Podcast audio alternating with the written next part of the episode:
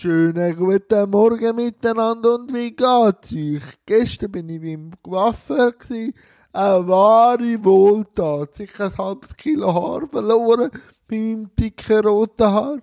Und nachher habe ich noch mit einem guten Kollegen äh, Gartenwirtschaft genossen, mit gutem Essen und einfach wieder ein bisschen Interaktion mit Leuten. Das ist wunder, wunderbar. Danke da Nein, ich sag mir wirklich, wirklich toll. Und heute ist Bürotag.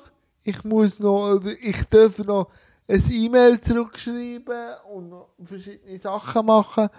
Und übermorgen, aber auch um in dem Mono richtig sprechen, habe ich ein Interview, auch mit Abstand, auch mit Sicherheitsmaßnahmen, wo dann auch stattfindet. Also momentan sieht es aus, als könnte ich wieder im normalen Trott weiterfahren. Wie sind ihr in die Woche gestartet?